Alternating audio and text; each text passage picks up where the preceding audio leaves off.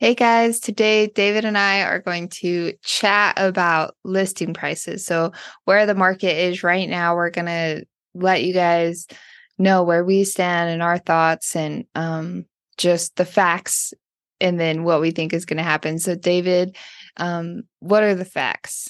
Yeah, so we're covering uh, Realtor.com's weekly housing trends review. And actually, Realtor.com produces some great uh, research. And this uh, weekly trends goes down and breaks down uh, some of the trends all across the country. And in this week's, uh, it actually, it was the previous week, but it ended the week of July. Uh, it was published on July 27th uh, and we'll link to the um, to the article in the show notes here. But uh, the key finding was that the annual decline in the median listing price evaporated with prices tying year ago levels. So after declining um, compared to a year ago for six weeks straight, the median listing prices were unchanged uh, compared to last year this week that they reported. So, um, what this is an indication of is that as far as what sellers are asking for their properties, um, the sellers are holding pretty firm uh, uh, you know, generally across the board, obviously each market is going to be a little bit different and be impacted a little bit different based upon what's happening with interest rates. But sellers are really trying to hold strong in this, you know, real estate meltdown, at least in the residential space that a lot of people have been waiting for or thinking is going to happen, seems to not, at least at this point, be coming to fruition uh, based upon where sellers are listing their homes. So, do you see this uh, as an obvious thing, or is this surprising to you? I, I think it's honestly quite obvious. I think in the fall of last year, um, a lot of like even though things were kind of listed higher, there were a lot of uh, price cuts. So, like for instance, I had a few clients and we were seventy thousand under their asking. Um, and then same with like right now i mean most most of our current clients are getting deals under the listing price. And so even though the listing prices are starting high or being listed high um, i wonder if that article is capturing what they're closing at. But i would also agree that it hasn't changed in the big picture since last year.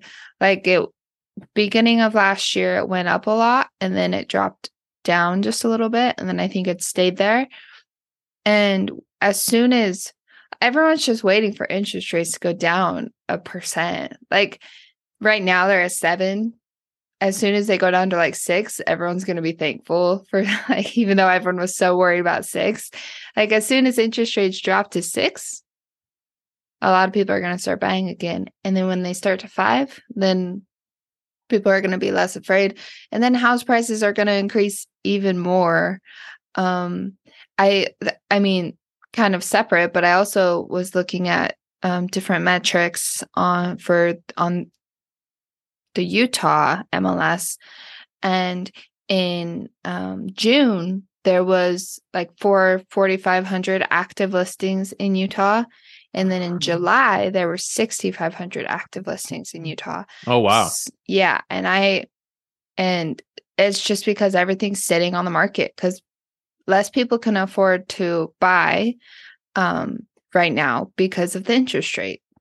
So all of those first time home buyers are having a really hard time buying and everything's sitting on the market. Um, but at the same time, as a seller, I would put it as what I think the house should go for, I would put it at that price.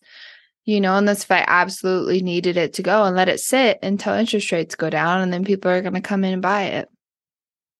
You know, it's interesting you say, and again, to the point of each market is a little bit different with uh, the number of active listings in Utah being up significantly. This same report, Realtor.com weekly housing trends, shows that the active listings are down 8% year over year, right? So since July, the same week in July of last year, active listings are down uh, 8% and new listings are down 18%. So less homes are coming on the market and the number of active listings, which I think uh, you know, Utah is probably uh, one of the more robust markets across the country. So it's not surprising to me to see a lot of sellers still trying to sell. And so the listing inventory is higher. Uh, but I could also see that this being a trend across the country where a lot of sellers have become frustrated that they haven't been able to get the price that they want. And so they're pulling their listing off the market. And so active listings dropping slightly across the board. Uh, and then the last little piece in this article talks about time on market. And uh, although pretty minimal, uh, the trend across the board, year over year change from the same week last year, is that homes are taking nine days longer to sell than they were last year. So, um, median listing price, no change compared to last year, which is bucking the trend that has been over the last six weeks. So, over the last six weeks, that median listing price has been going down. Well, the median listing price has been holding firm new listing inventory across the board going down. So listings are down 18% this week compared to a year ago.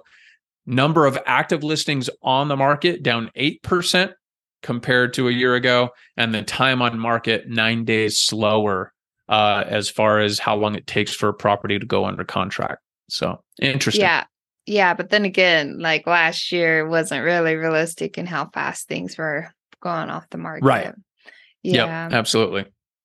Great. I mean, honestly, I think that the de- decline in houses being listed for sale is a natural occurrence because um the more the more people learn, the more they realize that real estate like a lot of smart investors don't sell properties very often.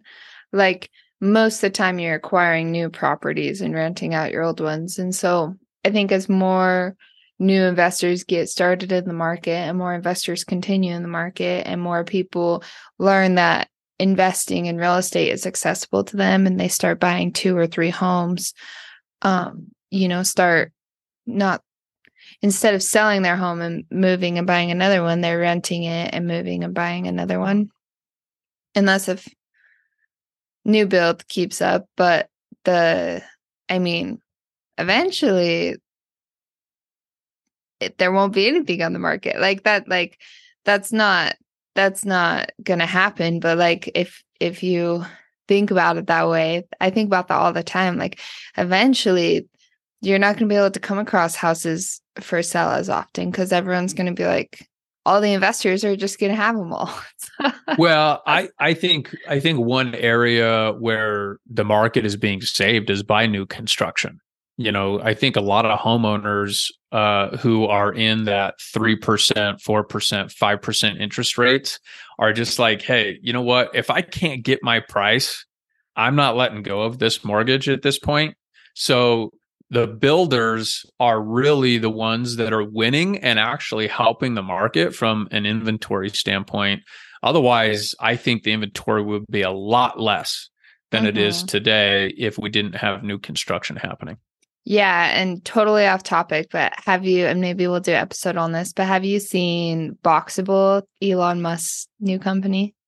Uh, is a, a, the tiny home sort of? Uh, I yeah, mean, it's like more than a tiny home though, but it just folds out. They just ship it to your to wherever you bought land. It folds out, and you have a home in thirty minutes. it's interesting. It yeah, I think uh, uh, there's going to be come these these new innovative ways to provide housing, affordable housing yeah.